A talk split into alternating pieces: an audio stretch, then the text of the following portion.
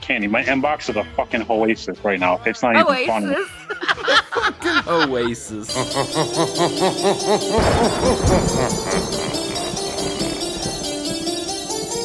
Good evening. Welcome to two maddening hours of horror and fright.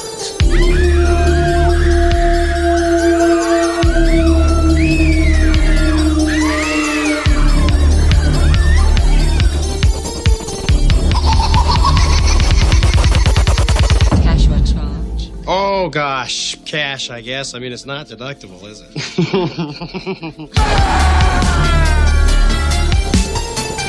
to them. Children of the night. What music they make. fantasize about being killed. I'm running this fucking cornell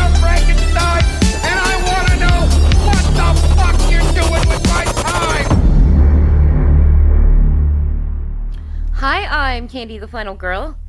Aren't you even gonna kiss her goodbye? Nope. and I'm Shaun of the Dead. Son of a bitch must pay. And tonight on the House That Screams Horror Business Edition, we are talking about the John Carpenter directed 1986 film Big Trouble in Little China. We have Nico Nice. It's all in the reflexes. we have Crystal. Jack, what? I'm supposed to buy this shit? 2,000 years, he can't find one broad to fit the bill? Come on, Dave. You must be doing something seriously wrong. and Dave Gherman. Hollow? Hollow. Fuck it. Okay, um, who would like to start us off tonight? I mean, I will because it's been a minute since I've been on the show. Um, yeah, 'cause- yeah, have at it. Re- And, and real quick, just for the listeners, I mean, I know typically like you used to, I, I, I'm in the process of moving. So it's just been a whole big ass thing. So I'll be back regularly once we're all settled into the new place, which is this weekend we finally move in. So Yeah, moving does suck. Moving moving is the second worst thing you'll ever do, blows. aside from painting a room. Yes. Or setting Moving up a room. Yeah. Moving Yeah. blows. Moving sucks. Um, so I didn't see this when it first came out in theaters, but I saw it when it hit VHS when I was a kid. Um, shortly after, Th- I think this was like one of the few. Like I think it came right to VHS after the initial um, theatrical release because of, it was a bomb. Another one for him. Another Carpenter bomb. Yeah, which is weird because now, over 30 years later, the, movie's so actually almost 40 at this point. It's it's so beloved now. Um, I don't know. I, I always say like I feel like we're in the minority, most of us that since we grew up on these, and I feel like we're the ones that kind of kept these movies alive and kept them going and passing them on to our friends, to our kids, to the new generation of whatever. Um, I love this the first time I saw it because it was right up my alley. This this had Kurt Russell, it had comedy, it had horror, it had fantasy, it had sci-fi, and most importantly, it had martial arts, Yep. which is which is a big big thing for me because you don't understand. Like, and I said it before on the show. I you know growing up in New York in the Bronx, um, we grew up where Fox Five was showing like the drive-in theater on Saturday afternoons after they were showing like the cartoons and the DJ Kat show. And we grew up on the old school Shaw Brothers like kung fu movies. So the fact that the guy that did Halloween did this hybrid genre, and it's a genre bending movie. There's not really one specific genre that the movie fits into. Very much like They Live. Yeah, yeah, but I think I think even more so because this one crosses over because it has a lot of the the um you know like the Asian flavor, the Asian you know cinema. Like you can you can tell like you know Carpenter is a student of the game with this movie. I think even more than Halloween or The Thing or Escape from New York. Um, I feel like this was like his fun movie, like his fuck it, like it's gonna probably bomb anyway. Let's just do what the fuck I want to do. And I honestly, it it worked for so many of us because we grew up on it. I mean, it, we know the characters. We, you know, martial arts, like I said, and I'm kind of getting tongue tied here. It's just to kind of go back. We grew up watching those those kung fu flicks on on Fox Five, and growing up in New York with the Last Dragon. That anytime something kung fu came out or martial arts, we ran to it, and this was something different, where it was it was like a hodgepodge, like a mix potpourri. It was like the, the potpourri of perfectness. This movie. Perfectness. I- I'll say that because it just had everything. So I, I'm going to shut up now because I've been kind of blabbing. But no, that's I, I loved it since the first time I saw it. Yeah, absolutely. And Candy, I know you got your hand up, and I'll let you go here in a second, but I just want to, you know, hop on what he said. Like, it, same thing with me. Like, this was one of those films that that my dad showed me, and I got to share with my dad. And you know, we watched a lot of horror, we watched a lot of action films, and this was one of those films that was like it had everything. And you know, I I grew up watching a lot of these action films, watching a lot of you know '70s and '80s kung fu films, um, and what I didn't realize until later on was that the the three storms in this were a mixture of uh, uh, the uh, three assassins from uh, Lone Wolf and Cub from uh, Baby Cart and the River Styx, and Right. And when I went back and rewatched Lone Wolf and Cub, I was like, holy shit! It was like an epiphany. And then I did some research and realized that yeah, he actually you know took some of that, uh, and then you know later, of course, inspired you know Raiden and And, Mortal Kombat. and Yeah, I Mortal call them the Raiden brothers. yeah the Raiden brothers. well, I was going to say later later on in the show, but I mean, since you brought it up now, I can kind of jump in with it. I mean, the fact that this this movie inspired one of the one of the fan favorite characters in a long going fighting game franchise in Raiden yeah, it says Well, a lot. and, and not just Raiden, but Shang Tsung too. Shang, Shang Yes. Tsung with Lo Pan, Oh, exactly. absolutely. That's what Yeah. I mean. Like Shang Tsung Even- was always even my to a favorite degree- character to play. even to a degree, Johnny Cage is kind of Jack Burtonish in his Yeah, in his um, arrogance and kind of aloofness, as Yeah. it were, yeah, that we'll yeah. get I into could, later. I could totally see that. Go ahead, Candy. Um, I was just gonna share like my um my first time seeing this, which was you know it it, it again like as Nico said it it really bombed in theaters and um so you know my mom worked at the video store she brought it home because she's a Carpenter fan and I fucking this was one of my most watched movies as a kid. Same. This is one of those nostalgia movies that still fucking holds up. We've got the collector's edition shit in there. Uh, we were watching it last night, and he's like, "You want to watch it with a commentary?" I'm like, "No, not tonight. I want to get lost in this fucking movie again because it's one of those kind of movies where you just enjoy the ride. It's really fun. It's innovative. Um, Dennis Dun just really shines, and um, Yeah. when we did Prince of Darkness, everybody was talking shit about his character Walter, and I'm like, no, no, no, no. Yes. I love Dennis. He was an asshole. Like, hey, No. I love him, but um, I so I was forgiving to Walter because of this movie.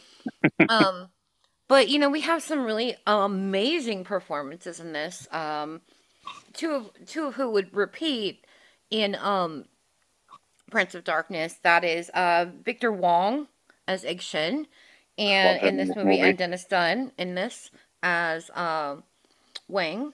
Um, but like his uh, you know, John Carpenter found him uh, or saw him in the movie Year of the Dragon and was like super impressed with him. Great movie, by the way. Yeah, and and this Absolutely. was early like wire fu stuff. I love how ridiculous and fun, but I mean, Dennis Dun's this little guy, but man, he just like like kind of like in that Bruce Lee way. I mean, he's no Bruce Lee, nobody is, but you know, like where he's fighting one of the Raiden brothers. And they're just flying through the air doing all the flips and shit. Yes. That's one of the things I love about martial arts movies. It's like you this is just gonna go on forever and I am here for it. Uh kinda like lightsaber battles, longer the better. Right. Uh, Star Wars, you know? I love that. That's that what shit. she said. yeah. Ah, yes. Fuck off. What? Um, Uh, I'm trying to be polite as fuck here. Um,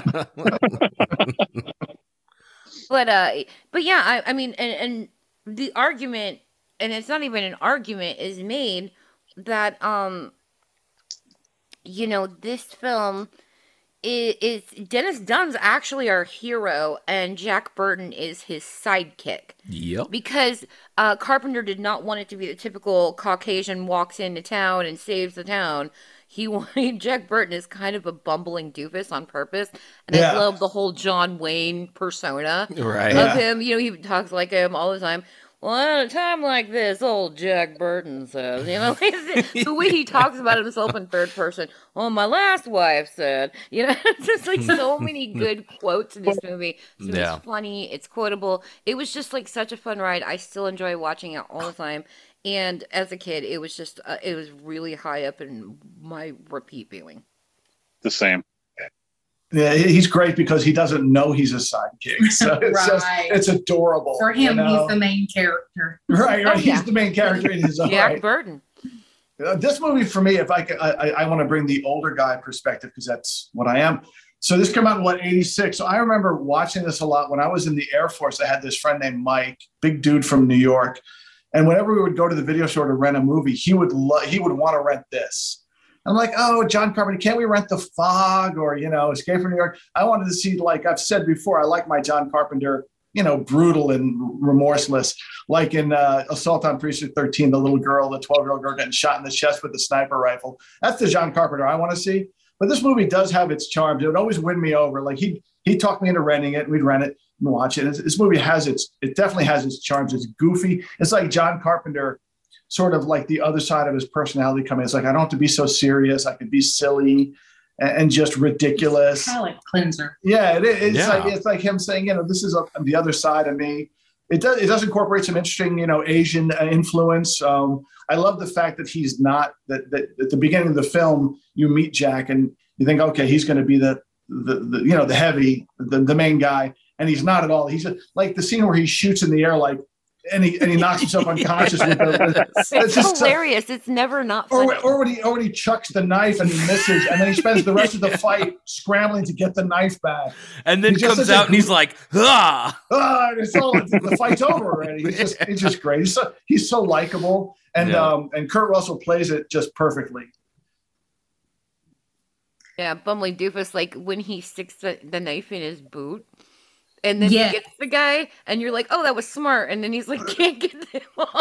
He the because the guy's made of brass or whatever. Yeah. He's got all that fucking armor and shit on. It's like, and then he right. Even when he pulls off a trying cool to get this move, guy off. even when he pulls off a really cool move, it's like it just doesn't work out for him. Right. You're like, Yeah. "Oh, that was There's always some badass." kind of Wait a minute. I love this movie. I was uh, three when this movie came out. and sorry, Dave. That's good. Uh, Sorry, Candy. Sorry, But- Nico. my my dad's a John Carpenter fan. I grew up watching this movie with my dad. Um, didn't see it in a theater. Did did not see it in a theater. Um, but rented it multiple times from the movie store. So I grew up watching this movie. Loved this movie.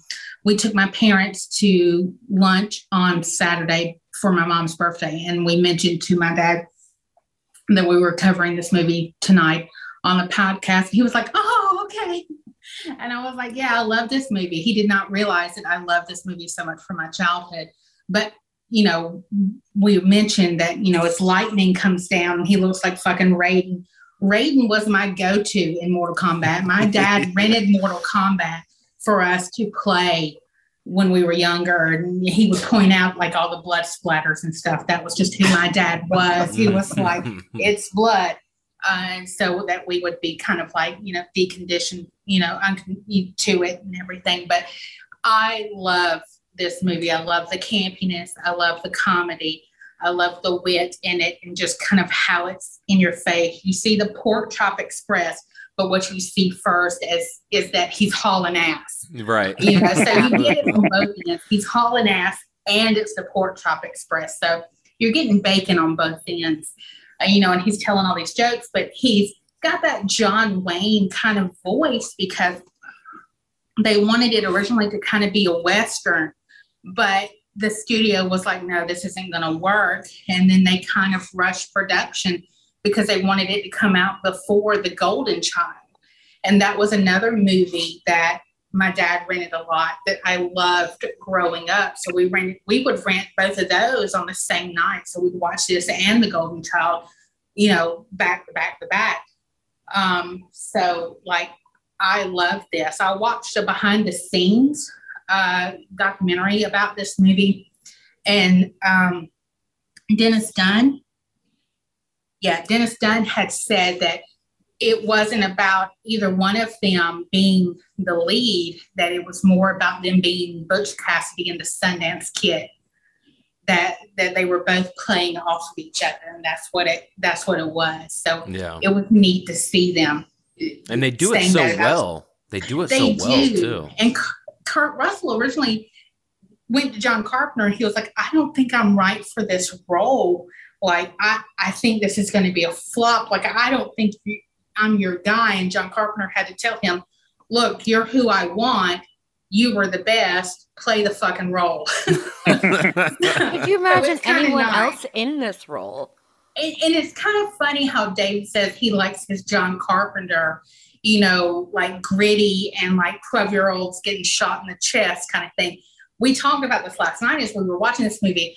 I like my Kurt Russell's Disney-fied. Like I grew up with like my grandparents, like I was the the youngest grandchild for the longest time, and I was like the only child for six years with my parents. So I grew up with my grandparents showing me all of these like Disney movies and Disney specials and stuff. And it was like stuff from the 60s and it was Kurt Russell, Disney Kurt Russell. So I grew up seeing Kurt Russell back then type Kurt Russell. So I see Kurt Russell here. and Computer wore like, tennis shoes type shit. Yes, yes. And so I like, you know, Dave says like he likes shit. John Carpenter with, you know, shooting like, you know, 12 year olds in the chest. And I'm like, like Disney Kurt Russell. So the whole scene where he's like wholesome and he's in the brothel and everything. And I'm like, oh, it's Disney Kurt Russell. I get the giggles because the way he plays that character. When he walks, he's got the glasses The on. It's like, glasses. Like, and I'm like, that's Disney Kurt Russell. And they're like, "Oh, we got our best guy in there." I'm like, "I don't know. Yeah. I don't know." I'm, Well, yeah, it's- his character's a bumbling idiot, but I'm like, that's Disney Kurt Russell. He It, knew it's how to cute. play It's that part. endearing. It's funny Yeah, because you, you is. You you said who else could play that role. We almost had Jeff Bridges play that role. And I'm Right, glad we which is did. I weird. love See Jeff it. Bridges, but not. Can't I see can't see him doing No. this. No, he they he was he auditioned for this. He auditioned for uh, uh Snake Plissken. I Can't don't see think it. I can I just And Jeff yeah, Bridges is not. a phenomenal actor, but no, No, not not not, that like. Yeah, I don't think I could see him as that. But, you know, I can see Kurt Russell as role. And I could see, you know, when he went undercover, you know, into the brothel and everything. Wow. But all of this, I do want to mention all of the sweat that is on him in those brothel scenes. He had the flu. So all of that sweat is actually real on Kurt Russell in those scenes. He was sick. I'm sure he Sometimes smelled we have these great weird- too. Yeah, happenstance. Right. Right. But the other, there was only one other thing I did want to mention, and it was the young lady who was playing the green eyed Asian, Oh, who she's is not, stunning. but she's stunning. She was a penthouse, you know, model, but she is not Asian. Is she, is she Filipino? No, she she is Port half Portuguese and and half something else. She's not Asian. Oh, I knew that This- just from looking at her. Yeah, the second I saw her, I was like, "Oh, honey, you are not Asian." It didn't Whoa. bother me. I was just like, she's so beautiful, and it She works. is. It works. Yeah, she was a pent, she was a penthouse model and stuff. And, and so I was like, oh, we could pop green contacts into any Asian's eyes, but bless it, this honey is not Asian. She is not. She's not. And I, I, I enjoy 80s Kim Cattrall. Uh, I, I Yes. could sing my crow song Yes, about Kim Porkies. Cattrall. But yeah, no, I, I love her in 80s stuff. I love, uh, I had this love hate relationship with Mannequin. I, I, love like her as a Vulcan in that one Star Trek movie. I gotta say. She was in Police Academy, right? She was in Police Academy. Yeah. I, So, I mean, Yeah. that was her 80s career, but I, I loved her in Mannequin, even though I'm terrified of mannequins. But that's why I have that Maniac, the April Fools from uh, Fright Rags, this ma- uh, mannequin, but it's I love Frank Zito, Mannequin. and it's Yeah, I got. like I like Mannequin a lot too. I like Dave's mannequin, never but I'm seen scared of mannequins. My mannequin I'm story about where my uncle told me they Oh. were dead people, and so I'm terrified of them. But I loved mannequin because I loved Kim Cattrall in the '80s, and later on I was not a huge fan, but in the minute. '80s she was the shit. Wait, Dave, Hey. you really need to watch it because it's it's like it's a super '80s movie. I'm just teasing. It's James- really good. James Spader. Whenever Wait, I think James- of mannequins, I think of Spader's that in one, it. That one Twilight Zone episode. Oh yeah. and they're just so The After Hours. creepy. Yeah, it's so I love Mannequin because I love Meshach Taylor. And I keep Yeah, trying to tell Dave that it's a Hollywood. wonderful movie. But Dave saw Splash. And I think there's like this whole thing with like Splash and Mannequin where they kind of overlapped. And like some people saw Splash and some people saw Mannequin. And like, mannequin is still know, beloved, but it's not Well, as beloved yeah. as Splash. No, well, Splash is such a bigger because of Tom Hanks, really. right. well, and and, Ron Daryl Hannah was but- huge at the time. Well, I Daryl mean, yeah, but I mean, I mean, it, it's. I think it's more now so because Tom Hanks is such a huge star now. You know. No, I'm sorry. Splash works because of Eugene Levy. He he owns Yeah. every great. He's second. great. He's, He's, in great in that. everything But- he's in. But but Splash is to Eugene Levy as Mannequin is to Meshach Taylor. Yeah. You owe I, I didn't know there were going to be word problems tonight. I'm Yes, sorry. baby. SATs. But Captain Harris, Captain Harris from Police Academies and Mannequin 2. Yes. and it's Del Getty. Yeah. Yeah. yeah. Dude, that movie's I great. love the movie. I watched it. it. a lot, but I just had a thing for Kim Cattrall in the 80s. Yeah. well, See, for me, Yeah. it was it was Porky's. Like the whole Lassie scene, I think, kind of. Yeah. Porky's I haven't is seen That's Porky's good, in yeah. probably 25 years. that scene is outrageous. Yeah. to talk about Kurt Russell for like a second. So, like, you know, as as a kid, like I was familiar with the thing. I had seen it as a kid, you know, before this came out. yeah. Um, I knew Escape from New York, but I had never really seen it. I just knew him as Snake. But I, I think for me as a kid, this this was like my first exposure of him um, as a as a full on action hero. Um, because like like Crystal, I, I had seen him in the Disney movies when they would, would play the reruns on TV during like like the summertime because they would always show like like the cheesy Disney you know live action movies. Um, not saying that, but they're they're they're cheesy, but like a good cheesy because you know they were so wholesome and whatever. They're wholesome. Right. Yes. But um, I, I think for me, like especially growing up in the '80s as a kid and then seeing this first, I kind of got really excited. Like when Tango and Cash came out, and it was him and because Stallone and Schwarzenegger are like my two favorite. Love hero. Tango and Cash. But Tango and Cash is fucking fantastic, mm, and yes. I, I think for me, like it kind of stemmed back to this was him playing Jack Burton in this, and you know we've already alluded to the leading the loop. We just flat out said he he's clueless as shit in the movie, and I think that's what works. And even though he's not the main character, he kind of well he is the main character. He's I, I like think our because protagonist yeah, but like in a way. I mean he's the head of the whole marketing thing. I mean look on the poster, it's him. Yeah. I mean Yeah. you think You of don't this even movie. see Dennis Dun on most of the posters. no, Right. No. and you It's a goddamn shame. Yeah. you It you, is a shame. You, you you know you hear the title from the movie and the first two you think of is John Carpenter and Kurt Russell. It's another of, of these two working together and it works. Um, this is this is also too like and, and this is such a debate with people. When it so we were talking you know before we came on about how there's the like the the, the four horsemen of, of horror from from that time which is you know obviously carpenter craven romero and hooper. And i i kind of i don't want to say chap candy's ass in a, in a bad way i'm just saying. Um i kind of argued not argued i kind of made a statement. I said I, I think of the four Carpenter is the the top of the four, and then it's kind of you know it's Romero and then Craven and then Hooper. Um, and I get like taste is subjective to whoever it is, but realistically, when you look at of the four of them and the movies that they've put out, I feel like Craven has not not Craven, Carpenter has the more beloved of the films. And his actually are like kind of harder to choose from of which one's really your favorite. I mean, Well, because he's Even- more prolific and a little bit more consistent than the rest. Right. And like the fact that like, okay, he created Michael Myers, so you have Halloween. He set the standard for remakes with the thing. Yeah. That the only one that came out a couple of years, literally four years later, that even is on the same level as The Fly, The which we talked about with Jeff mm-hmm. Goldblum. That that these two movies are like the gold standard for any horror remake going forward. That we as horror fans, we as cinephiles, and basically us as fanboys, fangirls, and nerds that love this genre, we hold any remake to the standard of the Thing and the Fly because of John Carpenter of what he did Yeah. first with the Thing. Yeah. Well, and You the have play was Cronenberg. Oh, what's that? The play was Cronenberg. I know, but I'm saying Oh, with okay. the I- Thing, I- I what thought Carpenter were- said. As far as remakes, No. yeah. No, because we're talking about Carpenter. Really, this is, but he did it first, four years early, with his. He well, set to the the, standard. point where nobody realized it was a remake.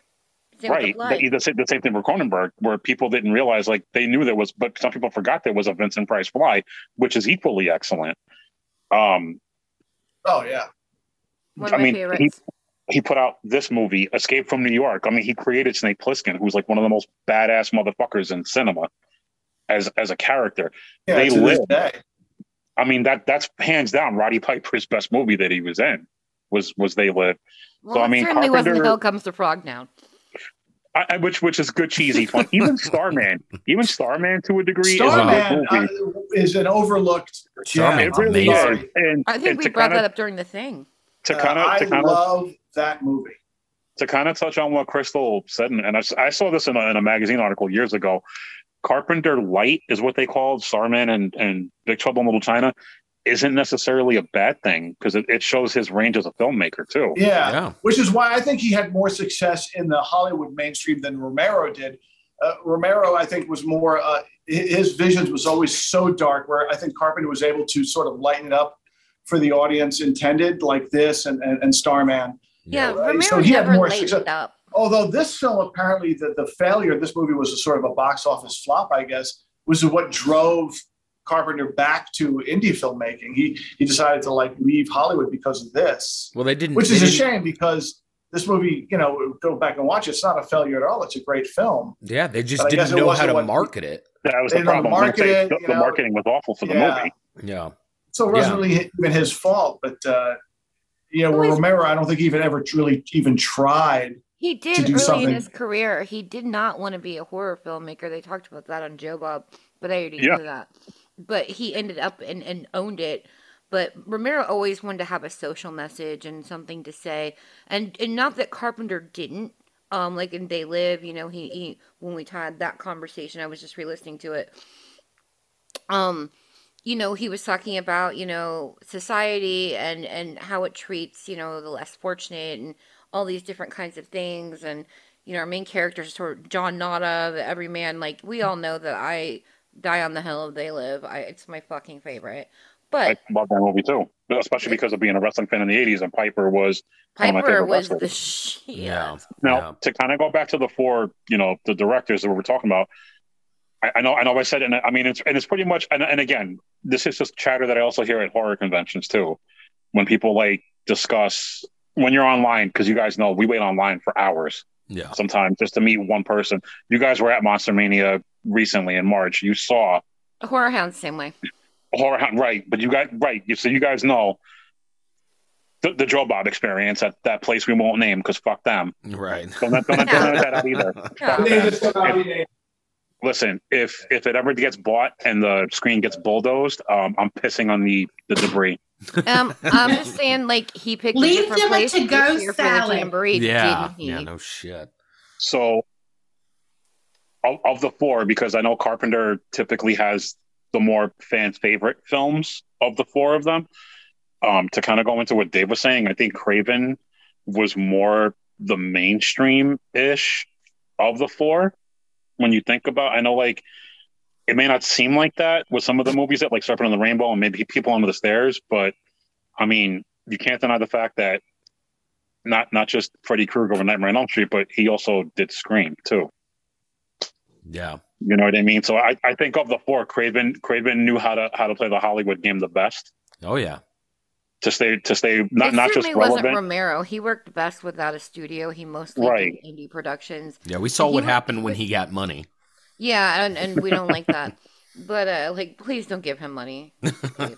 Right? But but see but see Carpenter was was the one that could pretty much do anything with any type of budget. He could And figure he it was out. he was also prolific, and he just did a lot of different shit. And so Yeah. I'll give you that. But I still am gonna fangirl I, Romero. I know, right? Which is which is that's see that that's my the thing. mind. But You see, can't. but see that that's the beauty of the four of them is that there's there's actually somebody. See, here's here's how I would kind of okay. So if if this was considered like the NFC East, where you have the Cowboys, the Giants, Oh, the Eagles, boy. And the ah. and the and the and the Commanders, I guess whatever they're called, Washington, and you know, The there's always like that. No, no, no, that that's baseball and football with the four in the NFC. East. Okay. Whatever the Washington team is called, I think I think it's the Commanders now. Whatever they're called, there's always like that. You know, yeah, because whatever. There's always like that rare one that's like, oh yeah, that's my favorite. That's like Tobe Hooper. He's like the Washington Commanders of the NFC East, where where Carpenter's like the he's good, Cowboys, he's good, but when he's not, which is usual, right? Car- Um, Carpenter's the I know. Cowboys. I know. you know, Ravens the the Giants, and then um, uh, who's the other one? I just why am I why am I drawing a blank right now? Cowboys. No, no, no, no, no. For the directors, I- I'm drawing a Romero. blank.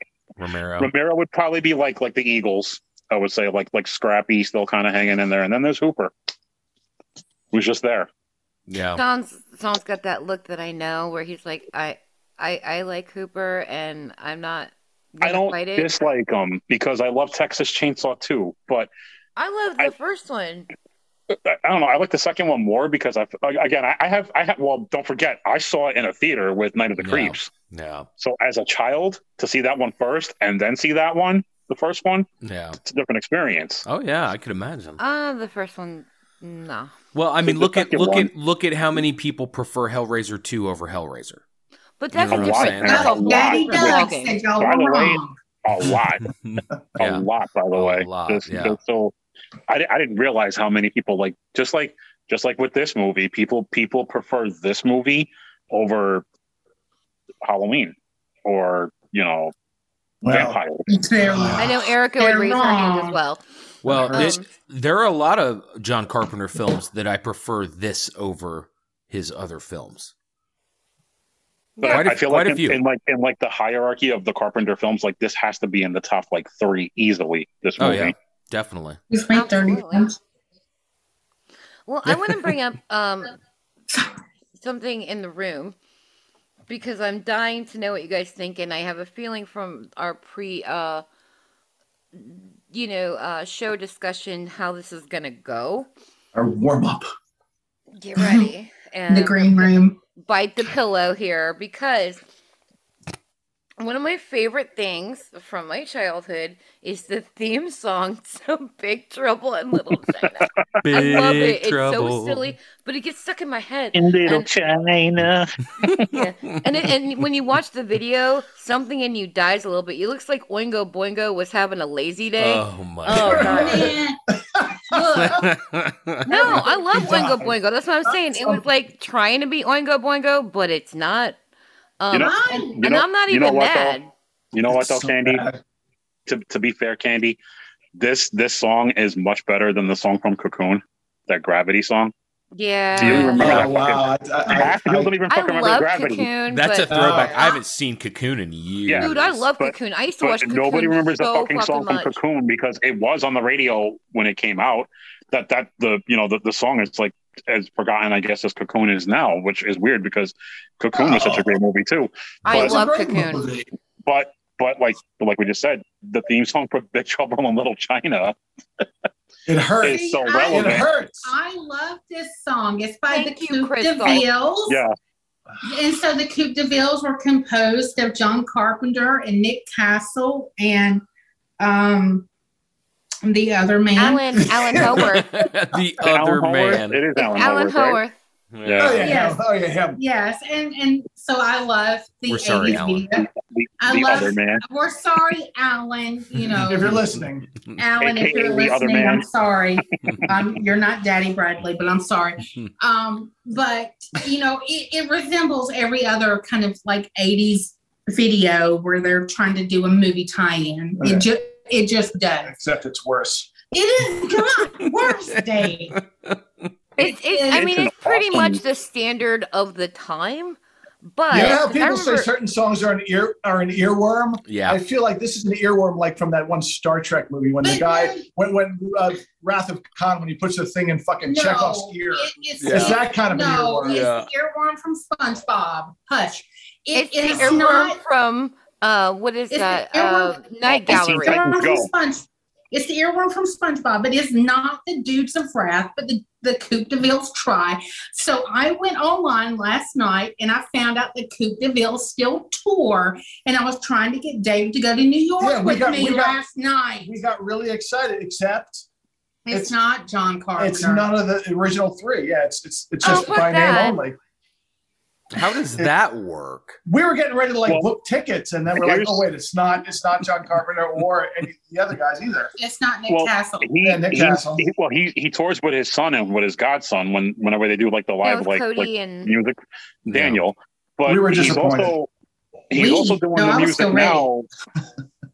He's he's uh finishing up the score for Halloween Ends now. Actually, I think as we speak, I think like they're putting the movie together now, and like he's already Yeah. Halloween composing. ends. Yeah, they're still filming some parts here in Atlanta. Yeah. They're doing like the like the, the pickup shots now. I think right. I know I know like primary principal photography's done. Yeah, it's done And because uh, Jamie Lee Curtis said so.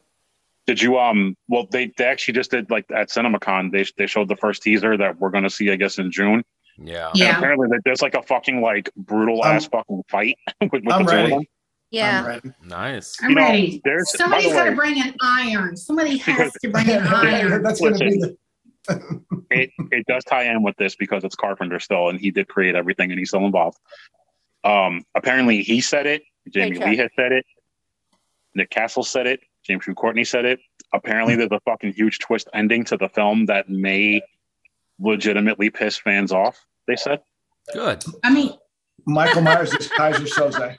So the rumor is that is that the whole time that they, they, they You're not think my like the dad, big, you're Hitler.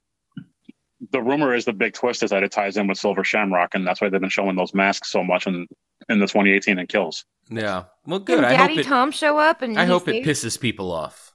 I want Daddy Tom to come in being like, I did stuff. Listen, no, there's there's all right, show up. listen, there's no way in hell that that this movie could be any worse than Texas Chainsaw Massacre from Netflix Well, there's that not really much except for the cat shit Or- in the or- box in there. Ew. or the or the Rob Zombie Halloween, right? Because there's nothing that could be worse than that. Yeah. no. Oh. Well, actually, Halloween Five is pretty much like like the the the cat turd or the amber the amber Aw, heard turd in the I bed. like Halloween The Amber Five. Heard. The amber heard turd in the Amber bed. Heard Halloween turd. And I'm, I'm gonna I'm gonna I'm gonna got segue Daniel quick it Paul Rudd. because I don't know if y'all know, and it's actually still in development. There's a sequel slash reboot slash remake for A this with the with with, A with the requel. rock. I, you know what? I had read something about that uh, maybe about It's seven still, or eight months it's still ago. happening.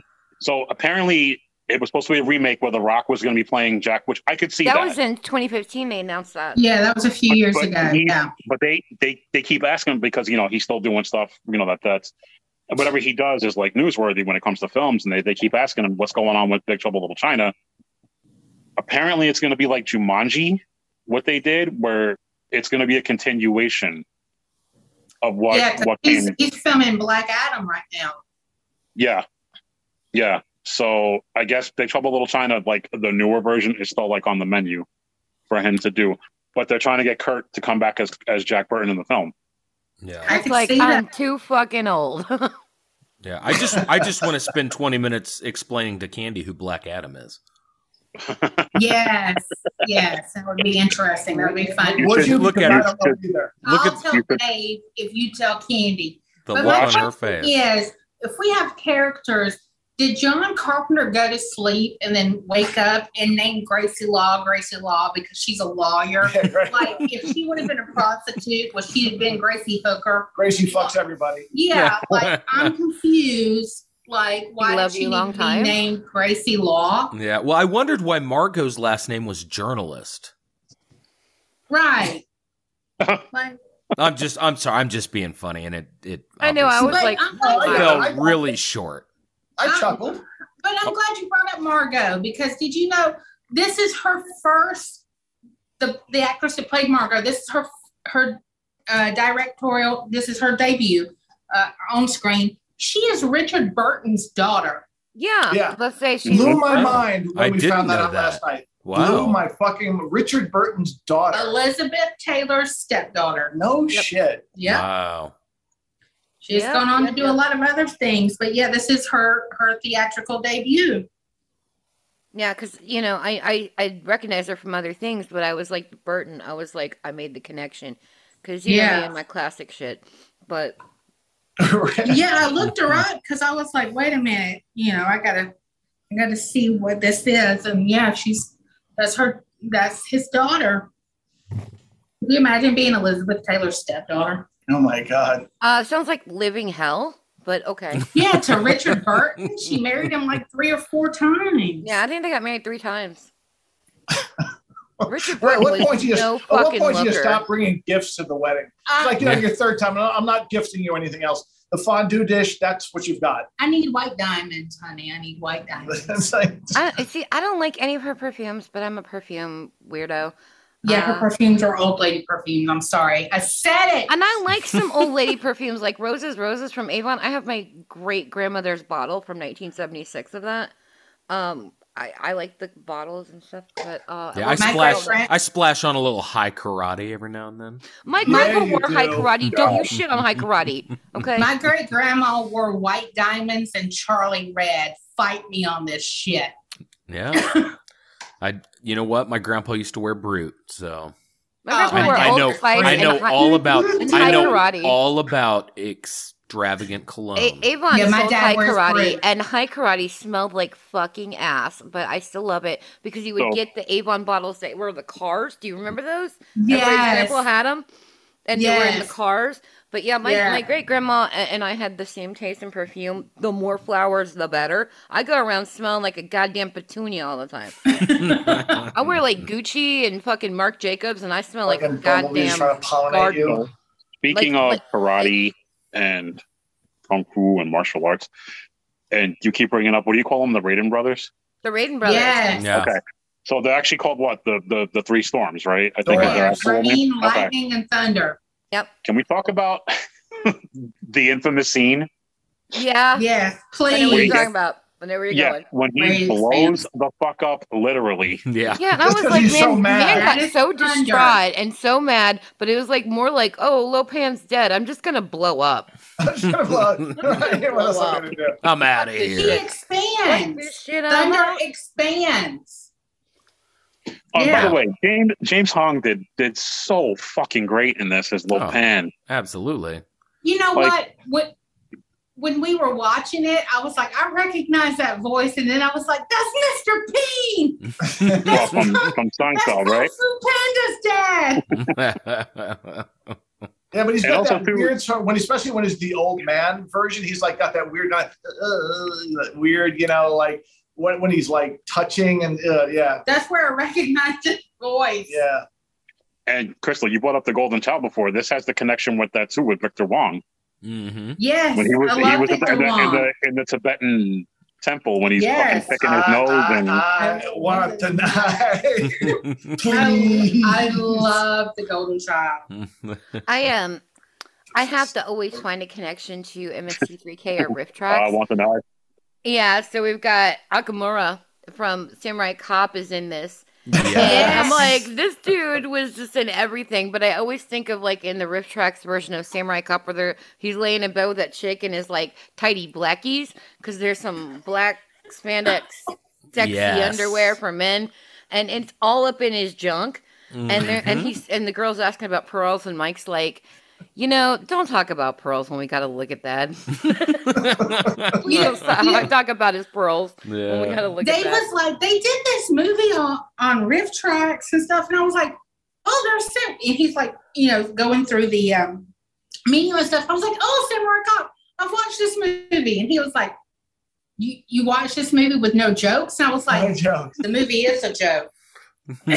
I had watched the movie with like, just watch the movie. yeah. He's like, Bless your heart. you You, just- you've seen a lot of these movies unriffed, like Birdemic, and I'm like, you are a glutton for fucking punishment. Yeah, no shit. I Yes, fucking watch them yes. Like people are like, oh, I love to go to midnight screaming screenings of The Room, and I'm like, fuck you. Right. Uh uh-uh, uh, I'm, wa- I'm watching that RiffTrax only. you know, Oh, there's no fucking way. things That movie makes me want to hurt you know. somebody. Like, just go out and punch a random person. Like, fuck you for making this movie. Fuck you. Yeah, Tommy Wiseau, go Yeah. fuck yourself. yeah. Fucking I had to explain to him about the motherfucker. wig. I had to explain to him about the wig in Samurai Cop. Yeah, they couldn't afford because he cut his hair, and then he couldn't afford. Yeah, because uh, he had another role. And so they had, and they couldn't only afford a woman's wig, and so they put the hat on top, and I'm like, oh, I had you to put the just made hat that- on it. Made it a shit sandwich. It was bad I just enough. couldn't that dude was in another movie. Like, Yeah, like, absolutely. uh, Yeah, 'cause And then were they made to him Samurai up as a Cop kung fu too. Yes, they were trying to build him up as a kung fu star. Absolutely. He was supposed to be like the next David Carradine or something. Oh no, honey. Oh no. He was. He was supposed to be. But Um, yeah, just like Daniel Bernhardt was supposed to be the next Jean Claude Van Damme. We see how that worked out. Although he Yeah. has had a pretty good career, and I love Oh, Future War just because I think he's hot. I, I, mean, he was in like the Jean-Claude Hunger Van Damme. Games movies. He was in the Matrix movies. Um, he did go on to have a decent career, but he was not Jean Claude Van Damme. Can I mention something about Lo Pan? Because it Yes, bothered yes, me in this Lo Pan. movie. Lo Pan, it bothered me in this movie because I pointed it out every time, and I think David was tired of hearing me say something about it every time. When this motherfucker tried to transform, this man grew coke nails like coke nails had never been grown before. That's the only way this man transformed from old man to levitated across with some 10 foot platforms. To, to be floating. fair, He had- eyeliner game strong, nail game strong. He had coke And nails like, out this world. Them pinky nails grew like 10 feet long. Coke nails out this world. Like Whitney would have been Ancient Chinese secret, huh? Yes, Whitney would have been fighting that motherfucker. 10, 10 foot long coke nails. Had a Whitney joke. I did. I'm sorry. And he used them for magic, which was really awesome. He did. It wasn't magic. They were like remote. They were like video game controllers. I love that bit. Yeah, when they Yes, had that battle between a him and wall. Egg Yeah, people fight- listening can see it, but they're doing like that. Yes, low pants fighting with his coke nails like a And he video had No, game. thumbs so going good. too, like and it's a Victor. Wong's fighting like an Like that? actual like fight fight. So funny. It, I'm like, oh, that is coke nail game strong. He is tripping hard. Like I can't. But I love that battle between them because they're not actually physically fighting. It's yeah, like, they're using like yeah, my like, And, it, and then it's like, spirit they're warrior fighting your spirit demon, and it's it was cool. I loved it. this is two of the best colors, purple and green. It's like Barney's know, up there fighting. You know, you could have had two, like one good color and one kind of eh, color fighting, but you know, you have two good colors up there fighting. You know, but yeah, I mean, the green was associated with Lo Pan because for so many reasons, the green eyes. Um, right. You know, and I just thought Kim Cattrall was so fucking beautiful in this. um, yes, absolutely. Beautiful and with those eyes and just the way that that she she looked like when I saw her in Sex and the City I was like that's cool but uh, not that I watched a lot of it but like I liked Yeah. her her character but it still wasn't 80s Kim Cattrall that I like you know where I Yes. was like all about that shit Yeah, Sex in the City did not grab me, but you could tell based on all of these roles that she had in the 80s why in Sex in the City she kind of had that kind of sexy kind of sex symbol type role why why her character was more sex driven if you will like you know why she was more out there the one episode I saw was where she was obsessed with the priest and was like masturbating over him because she couldn't. Right. Yeah. Yeah. Yeah, I remember one episode she had, they were kind of trying to shame her because she gave a blowjob to somebody. And I was like, could you please not be a prude? Like, you know, let people, shame that's not cool ladies right. Let's just let someone get their rocks It's off. If that's all she did, City. that's all she did. and the, and they are all having sex like why are we gonna slut shame Kim Cattrall fuck off. Right. Yeah. So, you know, it the Sex in the City never grabbed me because of that. It was I never was too- did. I tried it, but I can't. I'm I'm with Peter Griffin. Sarah Jessica Parker's face looks like a foot. look a horse. do I really look like a horse? Yeah, she looks like a horse. yeah, that's She Ed Wood. But like yeah, horse. and, and and Family Guy, where they're like, they let Sarah Je- Jessica Parker on on TV, and her face looks like a foot. And I'm like, oh, I can't find the flaw in this. right, right. Where's She the does- Where's the lie? where, where's the lie? She looks like a foot. She looks like a horse. Yes, yes, you They do. really have a face like a horse. Mm-hmm. Mm, uh-huh. I, I hate to break it to you, and they were all like, you, everybody looking away, and Ed Wood like I mean, kind of. You still got that sweater, honey? You still got that Angora? Ugh. Banging her for the sweaters. I wonder what the sweater You banging me for in. my sweaters? No. Oh, okay, good. I don't wear sweaters. I don't either. I get too hot. Your hot. shoes, on the other hand, My shoes, oh. You can fit in a size seven? I could try. Bro, you, Oh. I wore a size seven in grade school. I wear a size eleven shoe. Oh, wow. They're not But that's a huge. They're just That's a long. nine. I like my That is a nine in men's shoes. Look at you. Yeah, Oh, uh, suppose my toes are like this long. Oh, wow. My mom always calls them monkey toes, Yeah, yeah, we do call those that. But they're not Here. ugly. They're my feet are very pretty. Yes, monkeys John are known knows because I make them rub them. That's. If you want to sell feet cute. pictures, don't put all the toes in one shot. Don't ask how I know. I, I think we lost Nico. He's gone. He went to get I a think we lost Nico at the Whitney. He went to get a snack. I love Whitney, by the way, Nico. You know, So I I hate sex and it's like I actually like that show fucking angers me. Like I want to like punch a baby right now. Yeah. Well, I I only think brought it Nico, up you should do one of those TikTok videos of Samantha trying to walk because she does like three steps and then runs. Uh, See, uh, this is. Uh, I have Yeah, no idea what you're talking about. yeah, it's Yeah. weird. I'm in the it's dark. weird.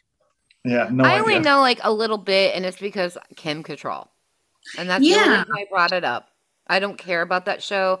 I don't give a fuck, and it and sh- Kim Cattrall is no longer involved in it because her and Sarah just Right. got into it, and I'm on Kim Cattrall's side, so you know Exactly. we'll just end that there. But um, but I like Eddie. Can we talk about Eddie in this movie? Go back to the movie we are talking about. yes, Yeah. I yes, love him in absolutely. it because Yeah, he doesn't know kung fu. He's sort of like it's kind of a little bit of sleazy, kind of a player, but he still he brings it. He dresses like, punches out current Bruce Campbell. He's, Yeah. he's like he, he's like the everyman. I, I love Eddie in this. I'm Yeah, sorry. well, he the- the- laugh. the scene where where he and uh, uh, Wang fight the women when they're going Right. to, to rescue, and it's so funny because like the women just keep coming, and he's just he just looks exhausted. He's just like, oh my god, He's like, what the fuck did I get into? Right. right, like- right, I like his plaid like blazer. Yeah, He's like so dressed Well, up. with for the different plaid job. pants and then and then uh, a button up checked shirt and I'm just like, oh honey, can we turn up the volume on that outfit or right. Yeah. He tried. reference He was but, you doing know. his best. yeah. Well, and then this the scene in uh uh the the rest or whatever store it was, the storefront that they were hanging out in. I can't remember the name of it now. the But, uh, um ah fuck. The Cantonese restaurant. Yeah, some wherever it was, but but when he he first comes in and Jack's on the phone with the insurance company and he's in, In that robe. he's in that robe, and he comes in and he's like, uh, "Is this your friend Jack you were talking about?" And he's like giving him side eye, like, "This guy, really? You're right. Like, this is the this is the dude to save This us is- all. This is and the, the, guy dude." and, and Jack's yelling on the phone, shaking his hand at the same time. yeah, That John Wayne voice, and I'm just I would be the same way, like, this is the guy. yeah. Don't call it an act of God, right? Poor Yeah, I like Express the saves fact the that- Yeah, I like the fact that that uh, Victor Wong's bus looks like the taxi from Who Framed Roger Rabbit. It just does. like no matter how long I look at it, it it just reminds me of of the taxi from Who Framed Roger Rabbit. It does. That's funny. I'm starting to wonder if this was the, this movie is the start of my claustrophobia. It's got a lot of close up scenes and a lot of sewer scenes. Yeah, a lot of like underwater. The elevator shit where the water starts coming in and Dennis not- Dun, yeah. who's like five foot tall, is like drowning while Jack's like, "Oh, we're gonna do this." I'm like, "He can't hear you. He's drowning." Um, the hell, the hell of the upside down. Uh, Chinese have a lot of hells. I Yeah. love that A Yeah. line. lot of hells. Chinese have They a do. lot of hells. Yeah, it's kind of like did they read Dante's Inferno? I don't know. I don't think so. Yeah, I think that's I think that's just Chinese mythology. Yeah, they Chinese relied secret. heavily on it. They did. I uh I would never press the bottom floor on any elevator, even if that's where I'm supposed to get off. I just I just don't. Uh, I've gotten stuck on an elevator before. And Oh God, that's no. like my worst nightmare. I literally sweat thinking about it. Every time I get to an elevator, I'm like, oh God, please don't, please don't, please don't, please No, don't. I've Let gotten get to the stuck on an elevator before, and that's a big fuck no. I don't press the bottom. I don't press the bottom. No. Like hell no. And in hospitals, we have like B1, B2, B3, B4, depending on on what level trauma that your hos- that your hospital is. Uh, so we can have like B4, and that's where like basement four, like the very bottom of the hospital is, where like your morgue and stuff is. Like I'll go down there for the morgue and stuff because that doesn't bother me. But I'm like mm, riding down there with a dead body and like, you know, I'm talking to the dead body like, this corpse?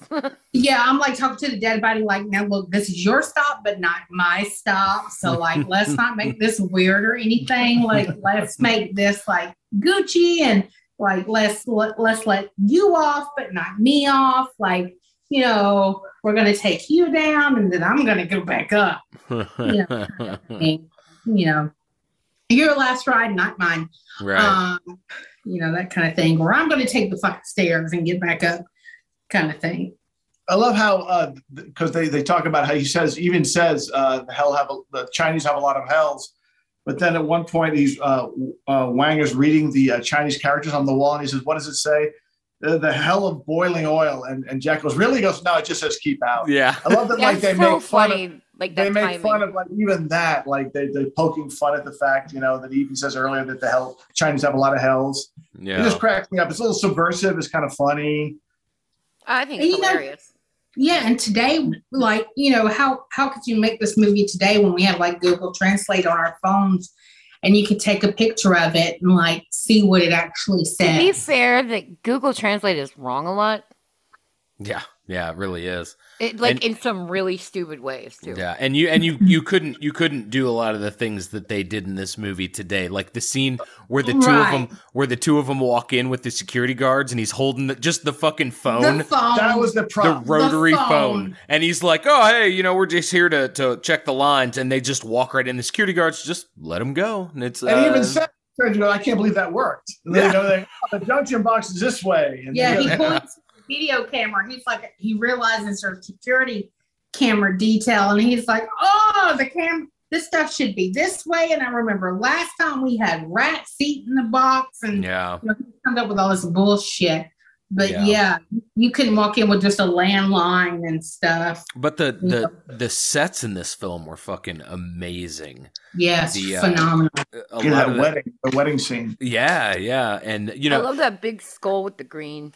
Yeah, yeah, and then the scene with all of the the Buddhas lined up. I, I they looked like Buddhas to me, but but the golden statues uh, Mhm. that were lining the walls and stuff.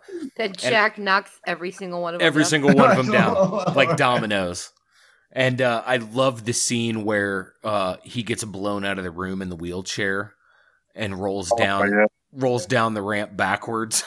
the, I was like, hell to the fucking no. the you look can see, yeah, you can see kind of like the grips on that when he gets to the well. You can see kind of some of the the stuff holding him in place in that scene. Yeah, the look on his face when he's like trying to balance it and he gets it up and he like starts to ease, you know, all four wheels on and then he jumps up real quick and it falls. I love it. And That those are was some pure wheelchairs. 80s awesome. Yeah. Yeah, those are wheelchairs that are are fashioned after, or if they are actual wheelchairs from like the twenties. Those are what those wheelchairs back then looked like from the twenties. and I had told Dave that when we watched it. Uh, some of the facilities I worked in that had like uh, wheelchair museums in them had those type of wheelchairs. They were from like the 1900s and the 1920s. That's what wheelchairs back then looked like. If you remember the George C. Scott ghost movie, The Changeling, that's the wheelchair that like chased him down the Mm, hallway. Yeah, yeah, yeah. At that, yeah, that was the, The I Changeling got- is By the way- like a slow burn. we need to do that movie, by the way. of- Yeah. I love the changeling. The Changeling, please. I gotta, I gotta say, uh, wheelchair museum is not a museum I've ever visited nor heard of. No. uh, uh, wheelchair museum and bedpan museum. Um, Bedpan Museum? Yeah, I may like, skip that hmm. I want to look at some Museum? bedpans from the what would the 1800s. what would the snack bar be like?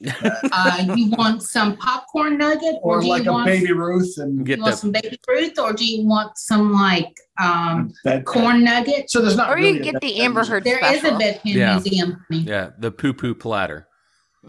Oh Jesus! Poo poo platter. There is an actual. Google it. There is a bedpan museum, and it is not far from us. Do you want to go? Oh, No, I don't want to go. I want to go to the Look, Field trip. No. Field trip. There is a Um, museum. Mika, do you want to weigh in on anything about the movie? I think he's gone. I was gonna try to bring up the creature effects earlier. How like the one the one creature looks like Fluffy from Creepshow. Yeah, it really I was does. gonna say that. Yeah, You know- I, I was calling him Beast Man from doesn't He move at Man. It's it's kind of funny because it does resemble Fluffy, but the face really reminded me of Fright Night. Yes. Yeah, I could see that. Right- I, I, right I was calling him Beast Yeah. Man though. Yeah, and Beastman from He Man. Yeah. Yeah. Oh, And like that floating blob thing, I think that's also Lo Pan. Another form of Lo Pan too. Was That's a was beholder from Dungeons and Dragons. Yeah, for those ex- of us.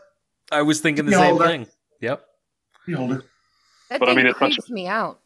But it's such like an, another testament to the practical effects of the '80s too. Yeah, absolutely, absolutely. And the the funny thing is, when Candy and I watched this again last night, um, the scene where the Beast Man comes through that picture and grabs uh, Gracie, I remember as a kid, like that fucking horrified me. Like there It was Scooby nothing. Doo moment. Yeah, there was nothing else in this film that horrified me quite like that. And then you see it at the very end when Pork Chop Express is hauling ass down the road and and that beast comes, you know, shows up at the on the back of his his truck and you're kind of left with that cliffhanger. And like as a as a kid I was like, "Oh my god, like that was the creepy shit, man." But there's um there's there was a comic book um I think Dark Horse or I think it was them. They got the rights for it and they did a sequel series Mhm. where it picked up from that moment at the end of the, of the film where it's Jack and like that monster together. Um, I think like they're still, they're, they're still going on like adventure like after the fact. It's like a buddy cop thing. Yeah, Yeah, yeah. right, it's kind of like yeah, yeah. Good cop, really bad cop. no, or as it was in Tango and Cash, bad cop, worse cop. I am. Um, I'm a big love story person, as we all know, and you know, you get this. I like when um when they're in the water and they've saved you know the girls and all that stuff, and they're and they're escaping, and you know they kiss, and then you know you you it, it's because it's a PG thirteen movie. You can't see like your fucking erection or your boner or whatever, but you know he's just like, I'm just happy to be alive. Right. She's like, hey and you can tell it wasn't from the kiss because there's like a pause. Yeah. And she was in on the kiss, but it was like she was like, "Hey," and he was like, "You got to quit rubbing up against me." Um, It's kind of it made me think of that that scene in in Time Chasers. What's that? Yeah. That means I like I you. I like you. Um, but like the, the quote that I chose, you know, are you going to kiss her goodbye? Nope. Yeah, Um, yeah. Because she's Well, I all like like, the- you could get, uh, you know, one of those rigs with an apartment for two, and he's all like, I'll think about it. Yeah. You know, so you think it's going to be this big love story, and the real love story is with Wang, but you know, and um his bride, but uh yeah, I um she she really doesn't talk much or say much. So um, her name is escaping me at the moment. Um Xiao Men or something like that. But uh but yeah, you think Gracie and Jack are going to have this thing at the end and he's going to change his ways and he's just like, "Nope." Yeah. Yeah. Well, I love the I love when she shows up and he's like, "Ah, she can't get enough of me." She's just like, "Oh, shut the fuck up." Basically. Yeah. Or in the in the sewer where he's like, "You got to quit rubbing your body up against me. It's distracting." I, I almost feel like Han Solo was kind of a an influence for the Jack Burton character, but it was almost like how can we make him dumber? right. Yeah, Yeah. Han Solo- but dumber. Right. Han Solo is a lovable Less competent. scamp, but Jack Burton is also a lovable scamp, but with a lower IQ. Yeah. Laura Iron, much Well, dumber. It's almost it's almost like Han Solo met Forrest Gump in a way or something, or you know, That's or with like a dash of like Duke Nukem.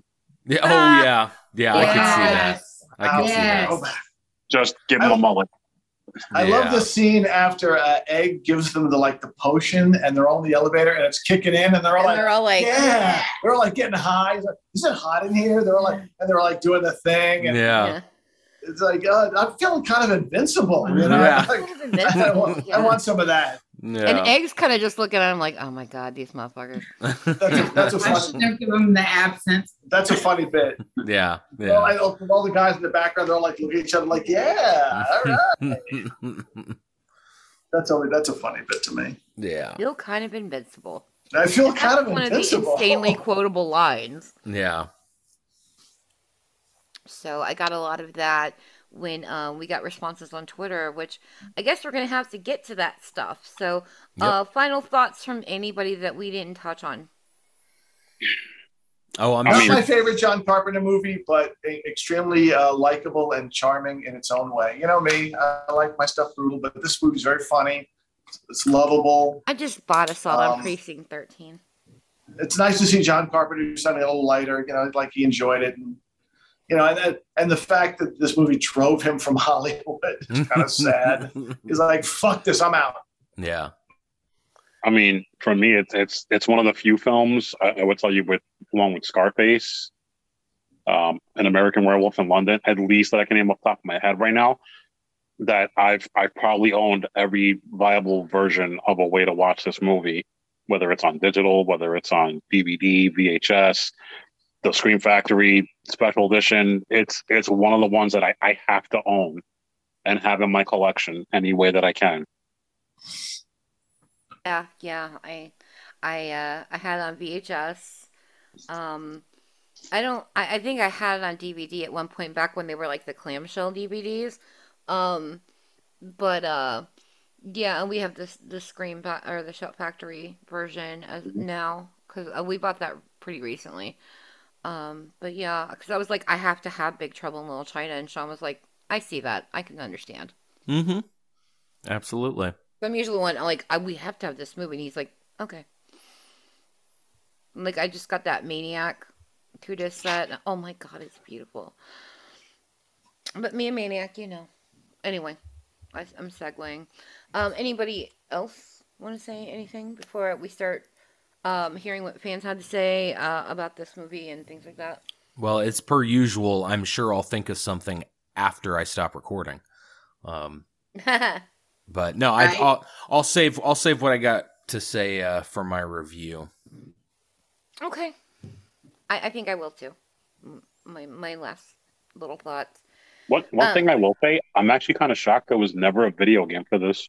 There actually was. It was on Commodore. There was a 64. Commodore 64. It did not do All right. well. But I, but I mean, yeah, well, I figured because it so much, it must not because I didn't even heard of it. But like, you would think now at this point, like PlayStation or or Xbox would have like jumped all over this license Well, right now. especially with all the, you know, it's mostly our age group that uh loves There's a- movie. That There's a board game. Yeah, That I know. There's- Oh, the board game. Maybe too. I mean, I mean, maybe maybe nobody. I don't think anybody really realizes now. Disney owns this. Right. Yeah, yeah. It's it's now it's now officially a Disney movie. Jack Burton's a Disney hero. Is But he let a that sink princess? Maybe hey, Law is a you know what? maybe he'll show up in uh, Doctor Strange, Multiverse of Madness. Dude, you know what? Too, if you think about it, this is like if Gaston actually had like um morals. And like a Yeah, but he's not Yeah. a complete fucking dick like Gaston. yeah, but I'm Yeah. saying, but like this, like Jack Burton's like the version of Gaston that like everybody like that. One that- smart what- like what's his little- What's his little sidekick's name in that movie? little sidekick? In Oh, Beauty and the Beast, Jason, Jason Oh, um, um, uh, LeFou. LeFou. Which This means this is basically how LeFou sees him is like Jack Burton. I think. Yeah. yeah. There you go. But I like that uh, when they did the live action remake and he was kind of in love with Gaston. Made a lot Yeah. of sense.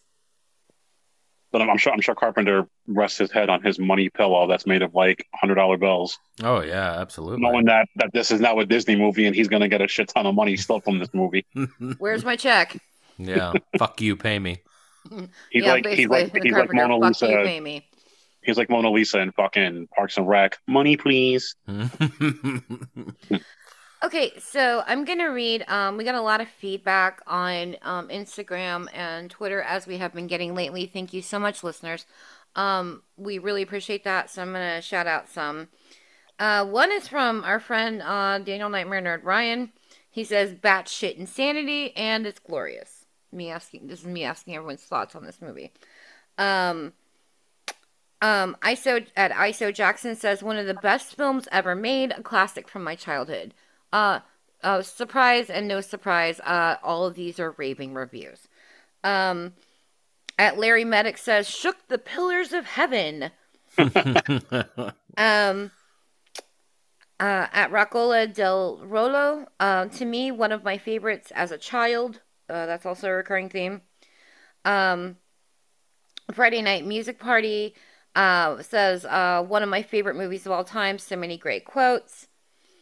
Um, Andy Centurion Stan Gorham says, absolutely adore th- this movie. Carpenter having so much fun and Russell killing it. Um, sorry, my nose started running. Or catch At it. Legalize NC says it's one of my top five favorites. Um, I'm I'm trying to find. Uh, there's so many. Um, okay. Uh, uh, ZX Scarecrow One says like most of Carpenter's stuff, it holds up and has really aged well. And my last one that I'll read because I could go on forever. Uh, there are so many. At Movies Days with a Z. Uh, Bloody Marvelous, wickedly funny, wildly subversive, very ahead of its time, gets better every time you watch it. This movie is a ride and a damn enjoyable one. Well said. These are all from Twitter. And- uh, there are some from Instagram. I'm so sorry, guys. I'll shout you guys out on the verses. And Sean, um, did you just tell a dad joke, by the way? Yeah, I'm prone to do that from time to time. Okay. Well, I mean, you are a dad. I'm just saying. Yeah, it happens. Totally caught the actual. That that'd be some shit that Jack Burton would say. See, you're you're like going in tune It- with with what's going on. Yeah, you know what old Sean Smith would say. That dude, Yeah, the John say- Wayne voice. Yeah, he'd say he'd say, "Yo, Well, David Gordon Green, let's go. Go make me more money with Blumhouse shit. Let's go." Yeah, yeah, yeah. I'll take all your money. Fuck you, pay me. Checks in the mail. So we got to do our verses. For the thousands in attendance and the millions watching around the world, around the world, around the world. Ladies and gentlemen,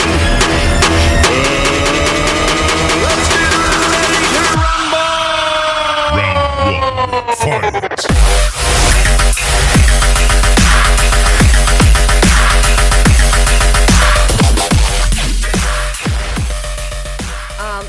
verses was put together by. Oh, oh sorry.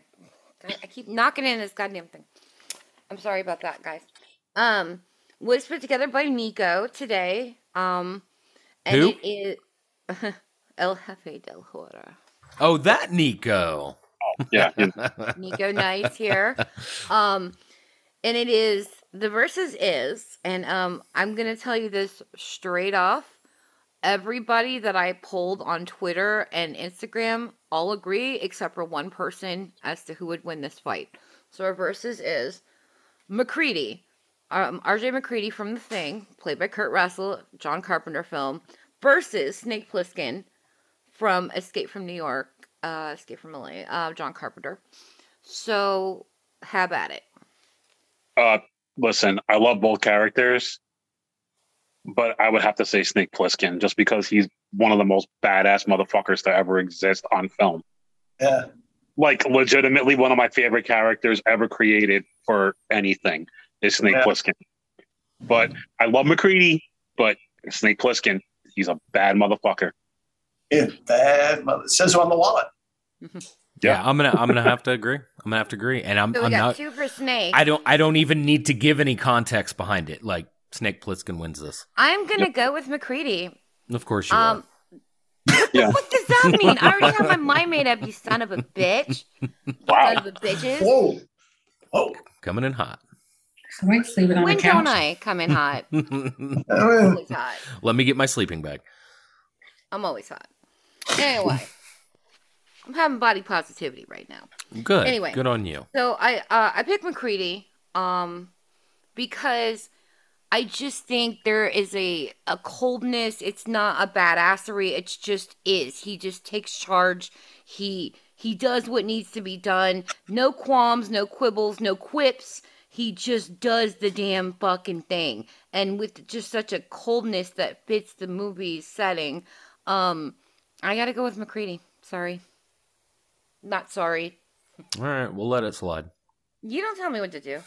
I mean, he's, he's got he's got the intelligence and the smarts, and we're not denying that. It's just Snake Snake Plissken. I'm The sorry, I like Snake. intelligence and smarts. I think you can. I'm going. I'm going with Snake too because Thank he you. knows how to operate the hardware. He knows how to fly that glider. Mhm. He knows how to operate all the weapons. I mean, you know, MacReady can play chess against a computer until he loses. Then he throws scotch in it. Scotty a cheating bitch. But uh, Well, I, I- I like gotta a, go- a I chess gotta- player can think his way. I got to go with uh, Snake. I'm sorry. He's just Three snakes. more. He's more the bad. He's the experienced soldier. Yeah. He's been through it. Crystal, Yes. Dave, I guess I guess you're sleeping on the couch too, huh? I think I'm gonna have, I think I'm gonna have to go with MacReady. I think I, I think in this one, I think he's got a depth perception advantage. Yes. Um, That's a good point. yeah, fuck y'all. That's a good Um, Yeah. But, uh, you know, as as far as like outwitting and and, and all of that, I, I, I got to go with MacReady.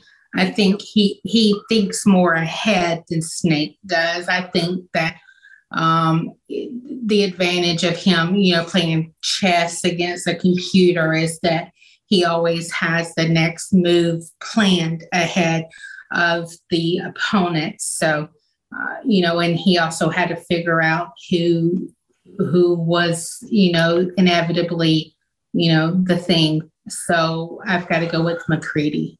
Thank you. Um, Depth perception. What, what do Depth listeners say? perception came up when I polled people. Um, but I will tell you this: uh, Snake clearly won here. Um, I wonder if Erica was here if we'd have a tie. Yeah. Maybe. Maybe. Us ladies are like MacReady. Yeah. But uh, but um, in the poll, um, MacReady won. Uh, only one vote for Snake, and I was through a lot of votes. Wow. Yeah, Really? surprising. I know you guys of- probably thought that was going to be different. A lot of But, uh, people haven't MacReady won. seen. A lot of people haven't seen that movie. They're probably Clearly like, not. "Who the fuck is Snake Plissken?" No, a lot of people knew, and they were like, "Well, they they brought up the depth perception. We're dead. Um, they brought up the chess. I mean, these are all the things that I think about, and I just think of like the way that he goes about things in the thing. Um, you know, I'm just saying, like that's that's the dude. That's a solid motherfucker. He doesn't stop to quip. He doesn't stop to fuck around. He just does the damn thing. Whatever needs to be done, he does it. I'm just saying.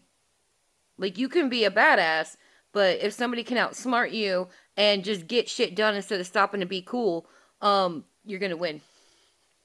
All right, but take Snake- it easy. but- but- Jeez. But, but Snake I Plissken was basically Nick Fury before Nick Fury was Nick Fury. yeah, that's that's true. So that that that's my argument for that. No, I mean it is valid. So Snake wins here, but through uh listener poll, uh MacReady won. So interesting that that worked out that way. I was curious how it was going to play out here. I here. thought it was going to be a lot closer, honestly. Or Yeah. Yeah, me too. Yeah, I, I was I was thinking like maybe we we I don't know. Yeah, I guess not, but that's okay. Um, Crystal and I are just outnumbered tonight. We miss you, Erica.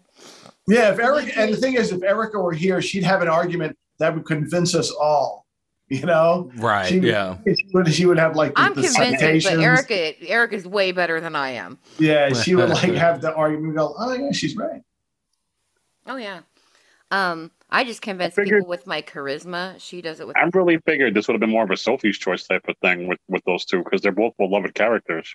Oh well, I'm not saying it's not. I I mean, clearly everybody thought about it, but I just came up with the same solution every time I thought around it. Every everything I came up with in my head, MacReady won. So you already thought too logical about this. Like you got to look at look at the badassery, guys. Then it's see, look at that. That's the men. I mean, I'm not trying to bring gender politics in this, but I am. No, you're Um, 100 percent correct because Snake Plissken is like like of all the characters that Kurt Russell has played, besides Wyatt Earp, which Yeah. by the way is awesome. Tombstone is great I movie. hate I, I hate No. western, but I but Tombstone is my favorite western. Oh, I Yeah. like Tombstone. I love If we're being westerns. honest, if we're being honest, the only I, I think one of the one of the key reasons that Tombstone is so beloved is not just because of him, Sam Elliott, and the great late Bill Paxton. Really, it's fucking Val Kilmer. It's fucking Val Doc Kilmer. I'm your Huckleberry. I'm your Huckleberry. Man. Yeah, I was Yeah. so in He love with feels- him in that movie. to I the- was just like Doc Holliday all fucking Reverend day. fucking Chopin. To the, You know, my first point, novel was a western. Wait, to the point, by the way, that everybody forgets that there was an actual movie called Wyatt Earp with Kevin Costner and Dennis Quaid, Yeah, and it bombed because of how good fucking Tombstone was. yeah, because it came out at the same time as Yeah, Hollywood. like it was like it was like the whole howling American people Werewolf still thing. fucking worship at the altar of Tombstone. I'm guilty. Um, it's a it's great for a modern western. Listen, when It's when the when the Funko Pops came out, the only one I bought, made sure to buy, was the Doc Holliday one because of Oh, how fucking great he was in the movie. Yeah, yeah. I don't know, man. That that that uh that line that Kurt Russell had. Uh, you gonna do something? You're just gonna stand there and bleed. Yeah, no, I'm not saying like no, he's, Bleed. he's, Oh, he's totally badass. Or like even when he gives like the "You tell him I'm coming" and "Hell's coming with me," Yeah. Yes. perfect. But fucking Doc Holliday, man, like Oh, yeah, steals no. the whole fucking movie. That was that was peak Val Kilmer right there. which man. which No, by the, the way, first- how the he didn't first get scene- nominated. How Kurt he didn't Russell's get very first scene of that movie when he comes out and the guy's beating his horse and he smacks him with the knotted rope and he says, "Hurts, don't it?" He's like, "Yeah, Yeah. That, that's like that. That's that's that's your your first introduction to the character. yeah. Don't hit my Same fucking time. horse." How how Val Kilmer didn't get nominated for that movie? I, I mean, I know he's an asshole. Well, you know is, who but- won the awards out of those two was Wyatt Earp. Got all the critical I- acclaim. I I know, but I know, and that's bullshit. You know how I feel about critics. Fuck you. yeah, An but man. Now I really hate him. Well, you know, you know, you know what it is because like Kevin Costner can do no. I think Kevin Costner's a boring motherfucker, to be Thank honest you. with you. When I, I went to see Robin Hood because it looked exciting, and I was like, "Wow, this movie." Listen, I might offend somebody when I say this, and I'm sorry if I do, but I mean, Kevin Costner to me is drier than a nun's twat. I'm gonna Okay, say I'm right gonna now, his fucking knight say it. Waterworld. You know, fuck that movie. I'm gonna say it right now. I like that movie. Uh, That movie tries, man. I it think tries. I think I would have liked it better if he wasn't in it. There's a lot of, you know. Here's the thing. He's like honestly, movie underbred. tries. I mean, It's got it's Michael just like Jeter it's got in all it. the Come on. nutrients and vitamins in honestly, it, but it's boring. this is how much I don't like Kevin Costner. I, to this day, have never seen Bull Durham.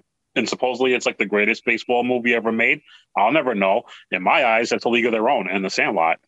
yeah. Field of Dreams, Uh, no, I've seen it and it's boring as shit because of him. I He's like too Field fucking dry. I, I think if, if it was literally anybody else but him, I would have liked it more. That's why I like I love a league of their own. Yeah. Baseball. Well, Like Major League. Major League. Sorry. see, ma- see, ma- Major League is great. League. Yeah, that's Bad that's News good. Bears. Yeah, oh Bad my News God, you're going Like way that's back. good. But literally anything with Kevin Costner, like I want to fucking blow my brains out. Like I, I've been watching Uh, The Office. wait, hold So- up, hold up. The Natural. Yeah. that's a good movie because Robert Redford can act and make me care about Yes, stuff. he can. Um, so spoiler, like surprisingly, and I actually live in Scranton. I'm actually binging The Office for the first time now on Peacock, and I'm almost done with it. Some of the Um, funniest shit I've ever seen. It's funny, and I get all the local references that most people are like, "Is that real?" And I tell them yes and no, which is fine.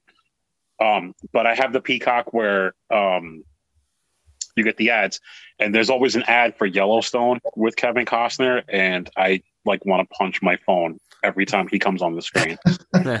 Because even like the it on my delivery like that he that he well even on on TV because I have the one with the ads, but they they keep advertising. Oh, watch Yellowstone, watch Yellowstone. I'm like, why? Kevin Costner sucks. Open Range. Great movie. Sorry, Water watch it. Waterworld, terrible. I won't. Yeah, Waterworld is fucking garbage because of him. Oh, you hurt me. De- Dennis, Dennis Hopper makes that movie good because of fucking Dennis You Hopper. cut me deep, Shrek. Sorry, donkey. But I like Waterworld. wait, wait. Sorry, donkey. So the Well- time has come. I was gonna say, speaking of shitty reviews. Yes. All right, that was a good one. It was a good one. She's getting good at this. Yeah. Try. That's so good. Shitting on these haters, I be shitting on these haters. Shit, shit, shitting on these haters, I be shitting on these, shitting on these, shitting on these, shitting on these, shitting on these haters like I took a laxative. yeah, boy. What the fuck? So I got some I got some stinkers for you. Um I was actually shocked. Uh there were quite a few. Uh stinkers Surprising. for this film. Stupid But, are, people. but, are, but are you really shocked at this point? I mean, n- I- I- They're like No. everybody likes it, so I gotta hate it. yeah, I mean, there's there's people that voted for an orange guy. So yeah, just saying. yeah. A lot you of got that stupid. right. You got that right. Yeah. So we're gonna we'll get right into this. Um, our first one is from Srok, S R O K. One time, my boyfriend, obviously now my ex, was going to the video store, and I asked him to rent me The Sorcerer's Apprentice. He came Wow. back. He came back and had rented me this instead, saying this movie is just the same but better. I hated this movie. Um, our next one is Kobe Rules. None of this makes any sense. The effects look hokey as all get out, and I still have no idea why this film exists. Uh, next one is from David Hart. Very disappointing. I love Kurt Russell, but this surely must be the worst movie he has ever appeared in. Don't call me Shirley. uh, Grace Tarducci says started with human trafficking and only got more racist from there. Wow. Okay. Kyle Garvey says uh, satirizing. Hold on, let me start this over. Kyle Garvey says uh, satirizing busy but shallow Asian stereotypes of all queer, magical thinking, silly fighting nuttiness. Better not make your satire a dippy, weak scripted crap thing itself. Kurt Russell's mulleted, unfunny hick and Kurt Russell is a mulleted. They wrote this all fucked up. Kurt Russell is a mulleted, unfunny hick, and he's surrounded by nothing that charms slash amuses and everything that offends slash annoys. Uh, Lance says the least inspired, most half-assed fighting sequences I've ever seen. A stuntman's abortion of an action flick. Oh my god. Get up your fucking Eilers. And last but not least, the mood is wrong says, I had big trouble making it through this goddamn movie. It's laughed so funny and that, enjoyable. God, where's the joy in your life? I know. So, it's my turn. Go for it. I shall rebut. I've got, um, it's no surprise. Uh, this is a 10 out of 10 awesome theme songs uh, for me. I fucking love the theme Big song. trouble. China. My fucking jam right there. That Um, hurts. John Carpenter, big trouble. Sorry. Okay. Um, this movie, it, it's one of those movies we I talk about nostalgia fucking with people all the time, and this one doesn't fuck around. It, it's it's like I loved it as a kid. I loved it as a teen. I love it as an adult. You know, I love it into my middle age. Um, I- I'm never tired of it. It's always entertaining. It always makes me laugh, even though I know it's gonna happen. Um, everything about it's cool. I love the fight scenes. I love the you know the kind of like Asian inspired synth wave sound we got going on. I, I I love it. I'm here for it. The characters are really fun and enjoyable and lovable. All of them in their own way. Um, you know, um, our buddy Roger Ebert famously hated this film. Um, so that means it's good. Um, because fuck Roger Ebert. I'm sorry. Um, we just don't agree on films. Um, but uh, yeah. So I had to throw in our, I throw in our Ebert usual shit. But uh, every once in a while he'll like a film that's good. But uh, you know, um, yeah, I, I just there's there's nothing wrong with this movie. You can look and you can look, you, and if you want to start picking things apart, I guess you could. But like, why would when I'm watching this movie, I can't even pick it apart. It's just really a fun ride. It's never a dull moment. It's really funny. It's got cool action scenes that I enjoy because it's you know kung fu and shit, and I love that. And um, you know when it's more action of we do have guns in this with like shooting that can get a little boring, but they keep it from being boring. Um, because they'll have guns but they're still gonna fucking fist fight and, and kick each other in the face and do like wire fu and shit. I, I love that.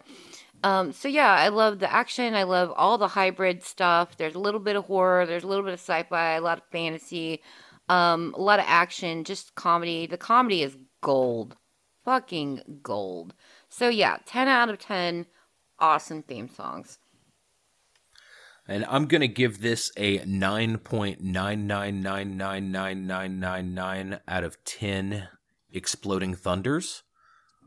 And uh, the only reason it didn't get a ten is because it's not the thing, and the thing is a ten for me. You can't.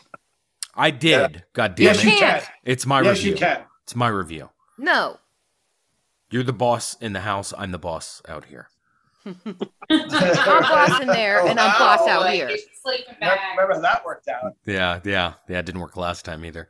Um, you know, I I love this movie. I love this movie so much. It is so nostalgic for me. It takes me back to being a kid. Like Crystal said, watched the absolute fuck out of this film uh, growing up, and it, there's not a, there's not a thing about this film that I don't like. Uh, I, I love Kurt Russell as the bumbling idiot. I guess maybe if I had to take that that point zero zero zero zero zero zero zero one off, it's because of his hair. Like, But it's Kurt Russell. yeah, but you know, I had I had that hair in the eighties, and But you're not Kurt Russell. It you're wasn't right. that I'm not. Wow. I'm not. You're Jason and, Blum. and it wasn't glorious on me, and it's not glorious on him. It is too. No. Um, but yeah, it's I love this film. I love everything about this film. Um, so yeah, nine point. I'm not saying it again. Uh, out of ten, exploding thunders. I'll go. Um, obviously, it's a 10 out of 10 Jack Burton tank tops for this. Um, yes. if if the thing is Carpenter's masterpiece for full on horror, this is his masterpiece for pretty much genre bending in general. Like literally, I said it earlier. It's like there was a blank can- canvas, and at this point in his career, he was like, "Well, fuck it. How much more can they hate me? I could throw whatever I want in this, and let's see what sticks." Throwing a bunch of paintballs, like the living color fucking opening, you know, sequence on that, and we got magic out of this literal magic because there's a lot of magic in the movie. Um, the theme song fucking slaps, as the kids say. Still, it's it's a it's a it's a it's a, it's a banger. Do they Um, say that though? Do they? They They do. do. They do a actually. I bop. see it They all over the place. It slaps. Um, the it's got kung fu, it's horror, it's sci-fi. It's got a bunch of Asian culture that that opened a lot of people up. You know, in in addition to I would say at that time when the Karate Kid was out, even, um, and when the martial arts um kind of exploded again in like the early to mid '80s. Um, this this was Carpenter's having fun, just saying fuck it, you're gonna hate it anyway, so I might as well just do what the fuck I want to do anyway at this point. Um, basically, like we said earlier, this is like if if Han Solo was a halfwit, and it, and it and it and it works. Um, Kurt Russell's fucking perfection in this. The, I mean, the whole cast is firing on all cylinders, but really, it's it's all Kurt Russell in this. He is, and we, we said it earlier. Like Lo, Lopan is one of the most underrated villains. I, I feel like in, in movies, he's fucking amazing. Like play to the T by by James Hong, who still does conventions in his nineties and dresses up as fucking Lo Pan. Yes, he And does. didn't really age. so He's- badass. you would you would think he would look like the old man Lo Pan in the beginning of the fucking. He doesn't. He looks exactly like the yeah. sorcerer Lo Pan. Yeah. The fact that this also inspired Mortal Kombat, even though they won't admit to it, but we all know better because we're We smart. know. Oh yeah. You know, well, Lo, Lopan is basically both forms of Lo Pan is Shang Tsung, Mm-hmm. and then we got Raiden out of this shit too. Yeah. Um, yeah, ten out of ten. Fucking Jack Burton tank tops. Movie's fucking. It's it. It's actually it, it hasn't even aged. It's still timeless. Yeah. I'll agree with that. I'll, I'll go. I'll go that far. It's still timeless. A lot of people agree with that. Yeah, a lot of our listeners. Uh, I'll, I'll, I'll go. God, I feel so bad. I can only give this one eight out of ten Al Leong appearances because I love him in this and everything he's ever in, Yeah. uh, including Die Hard. Remember when he grabbed the candy bars out of the thing? Everybody loves him in that. I think the reason that this movie uh, isn't my favorite John Carpenter movie is because most of the times I watched it, I was forced to rather than by choice. Because like like I said, we would go rent a movie and I wanted to watch The Fog or The Thing, and my buddy be like, "No, let's rent the Big Trouble in Little China. You want to see John Carpenter?" Like, eh. I don't know. And and also, I'm not a huge kung fu aficionado. I don't really know much about kung fu movies. I just don't know much about them. I'm older. We're we're gonna expose you. I just did. I don't know much about kung fu movies. Uh, I, I do love this movie. It's it's extremely charming. This movie wins you over with its goofiness, uh, particularly Kurt Russell's performance. He's just this big goofball. I love the fact that he's not the hero. He thinks he's the hero, but he's really not. He's just a big dumb white guy, you know, just bumbling through this fucking movie. Uh, the real hero is, of course, uh, Dennis Dun uh, who has great hair, by the way. I love his hair in this. He's got that Yeah. great kind of spiky hair. Yeah, it looks rad.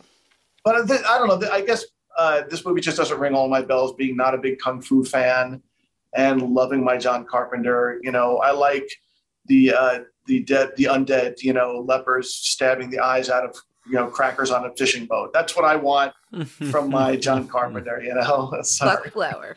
right, bugfly exactly. It's- it's- You see that? I, I don't know.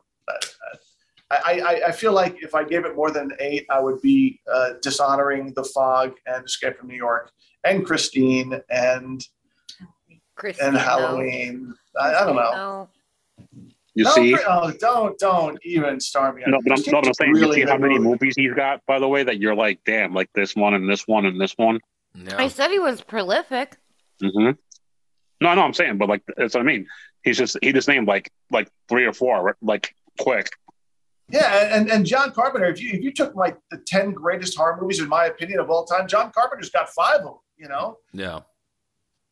So Yeah. it's not to take anything away. It's just not my go-to John Carpenter, and I apologize. And I, The look. Apologize. I- and I'll, I'll turn in my I'll turn in my resignation after the show. Dude, the look Why- that you why were just you getting on your that side of the couch, by the way. Yeah. The look on the side of the couch you were just getting. What? Yep. What happened? The The look look. through the camera you were also getting. Your turn. Oh, Be my mo- turn. Be more, more coherent than I was, Oh, okay. More co- more coherent. please. Uh, so I'm going to give this eight out of ten Coke nails because Lo Pan had some awesome pinky Coke nails going on. Uh, this movie, like I said, I watched this with my dad like constantly growing up uh, and enjoyed it. Um, but uh, I, I am a true horror fan. This this was a great comedy movie, uh, and I enjoyed Kurt Russell in this. I love Disney Kurt Russell. Uh, so this is kind of like, you know, dopey kind of stumbled into hero Kurt Russell, if if you will. He he is not he is not main character, but he thinks he's main character, uh, Kurt Russell. Uh, this had some great things going for it. Um, I like that uh, Lo Pan is Mr. Ping, uh, and that is uh, Kung Fu Panda's dad. Uh, I, I love that. But overall, I think for me that that this is kind of one of those that's stuck in the '80s type movies. And so if there's uh, like a, a reboot of it, I'd like to see what they could do because there's some things that in this movie that I don't think going forward in a reboot that they could do today. Um, so I'd like to see what they could do, especially if The Rock was going to star in it. I think some of the campiness or some of the um, uh, vocabulary that they used or some of the gags that they used, I don't think that they could use today. Um, so uh, I, I love that um, this inspired Raiden. Uh, I love that this inspired some other characters from Mortal Kombat. Um, but for me, it's an 8 out of 10 Coke nails. Awesome. Nico and I are gonna die on the hill of this movie. Yeah, that, that's all right. Right with that. I'm usually alone, so it's nice to have company.